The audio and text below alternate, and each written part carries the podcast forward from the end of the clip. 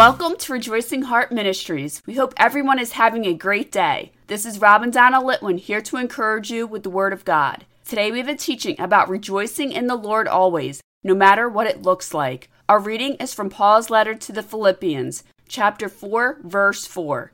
Rejoice in the Lord always. Again I say, rejoice. Today's teaching is called Rejoice in the Lord. This verse was a command written by the Apostle Paul while he was in prison with Silas for casting a demon out of a girl that had a spirit of divination, which claims to be able to obtain supernatural knowledge about the future. The reason Paul and Silas were thrown into prison is because the rulers of the city were upset because they believed they were going to lose a lot of money because this girl did not have this evil spirit anymore. Acts chapter 16, verse 23 tells you about Paul and Silas being beaten and thrown into prison. Acts chapter 16, verse 23 says, And when they had laid many stripes upon them, they cast them into prison, charging the jailer to keep them safely. The next verse says that they were thrust into the inner prison with their feet put into stocks. Stocks were a Roman device for torture which locked the head, arms, and feet into painful positions. This was an awful situation for Paul and Silas, which would make most people feel sorry for themselves and cry to God about their situation. Not Paul and Silas. Acts chapter 16, verse 25 tells you what they did. And at midnight, Paul and Silas prayed and sang praises unto God, and the prisoners heard them. This verse tells you that Paul and Silas, who were beaten with stripes and locked in painful stocks, made a choice to rejoice in the Lord by singing and praising God. The next verse tells you what happened when they did this. Acts chapter 16 verse 26 says, And suddenly there was a great earthquake, so that the foundations of the prison were shaken, and immediately all the doors were opened, and everyone's bands were loosed.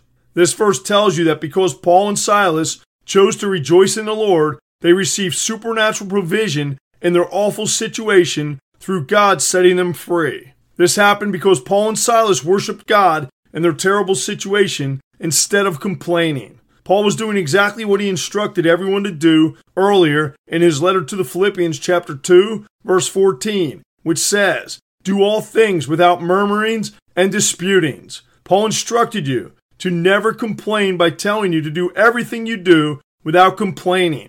And that is exactly what he did when he was faced with a situation that anyone would argue is a good reason to complain. In this moment, Paul was a doer of the word, just like the Apostle James instructed in his letter, chapter 1, verse 22, which says, But be ye doers of the word, and not hearers only, deceiving your own selves. Paul was a living example of what he wrote in his letters, so you have no excuse to be complaining about anything. Consider the situation Jesus faced while he was hanging on the cross. What did Jesus do? Did he complain? No way. Jesus did what he always does. He did the impossible. As he hung on the cross, he prayed in Luke chapter 23, verse 34, to our Heavenly Father, asking him to forgive everyone right in the middle of his suffering. That is awesome. Hebrews chapter 12, verse 2 speaks about how Jesus was able to follow through on his purpose. Hebrews chapter 12, verse 2 says, Who for the joy that was set before him endured the cross. Jesus was empowered by the joy that was set before him. That joy that Jesus saw was salvation to every man, which includes every promise of God written in the Holy Bible. Thank you, Jesus. Now, knowing all this, think about your circumstances. Can you relate your situation to Paul locked in stocks or Jesus hanging on the cross? Highly doubtful. Your problems are minuscule compared to what they faced. That is why you should take this verse that says, Rejoice in the Lord always, and again I say rejoice, and apply it into your life. To do this, you must understand a few things about rejoicing and joy. First, rejoice is a verb. It is something you do, not something you have. Joy is a noun. It is something you have through the Holy Spirit, through the fruit of the Spirit written in Galatians chapter 5, verse 22. If you have joy inside you through the Holy Spirit, you do not have to seek it. It is already inside of you as a born again believer. What you need to do is renew your mind to truly understand that this joy through the Holy Spirit is not something you receive through your circumstances. It is a joy inside of you that you make a choice to live in despite what you see in the natural. Rejoicing is what you do when you have this heavenly joy. The joy of the Holy Spirit will cause you to rejoice in the Lord always. That is why Paul was able to praise God in his awful prison situation. This was not the only time Paul gave a command to rejoice. Paul gave a command in his first letter to the Thessalonians, chapter 5, verse 16, to rejoice evermore. In closing, if you have a situation that makes you feel sorry for yourself and causes you to complain, take a lesson from Paul's life to help you renew your mind to change the way you react in your awful situation.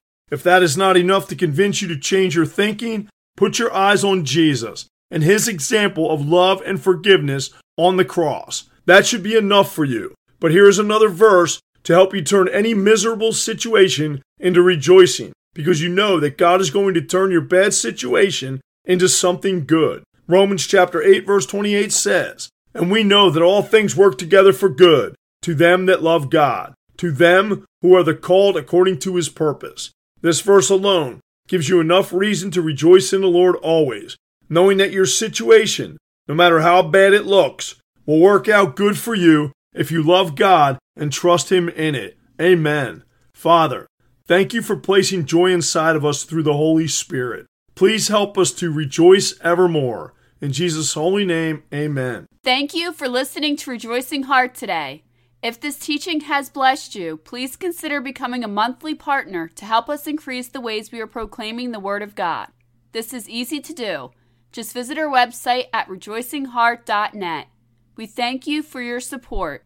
We leave you with more encouragement from the apostle Paul from Philippians chapter 4 verse 4. Rejoice in the Lord always, and again I say rejoice.